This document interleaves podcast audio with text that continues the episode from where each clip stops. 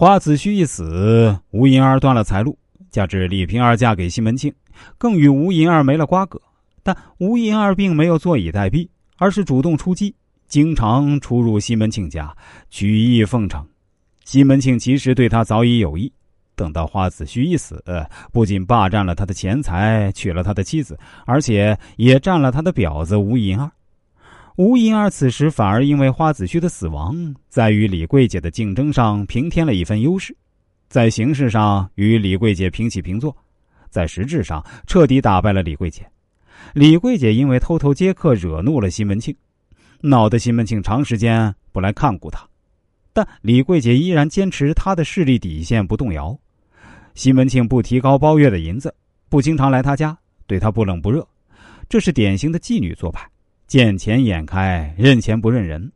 但长此以往，必将失宠于西门庆。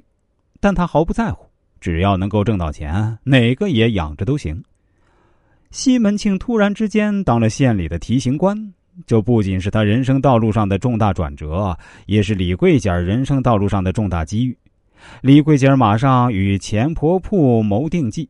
在西门庆摆家宴庆贺升官的当天，抢在吴银儿之前来到西门庆家，认吴月娘干娘。西门庆自然成了他干爹。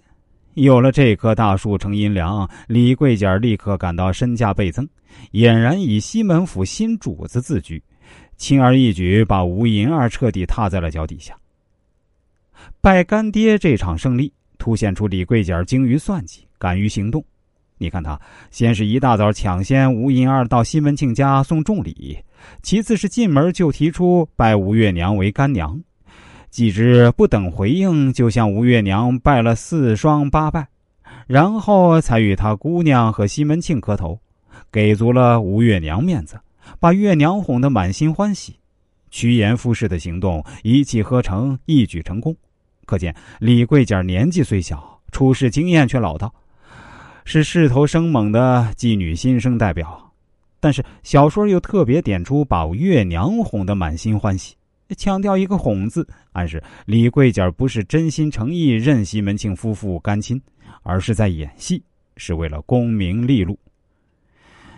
认干爹的这场闹剧刚刚演罢，李桂姐就摇身一变成了小主人，她一气之使，让后来赶来的吴银儿弹唱给她听，吴银儿心有不甘。但又无可奈何，只能屈就。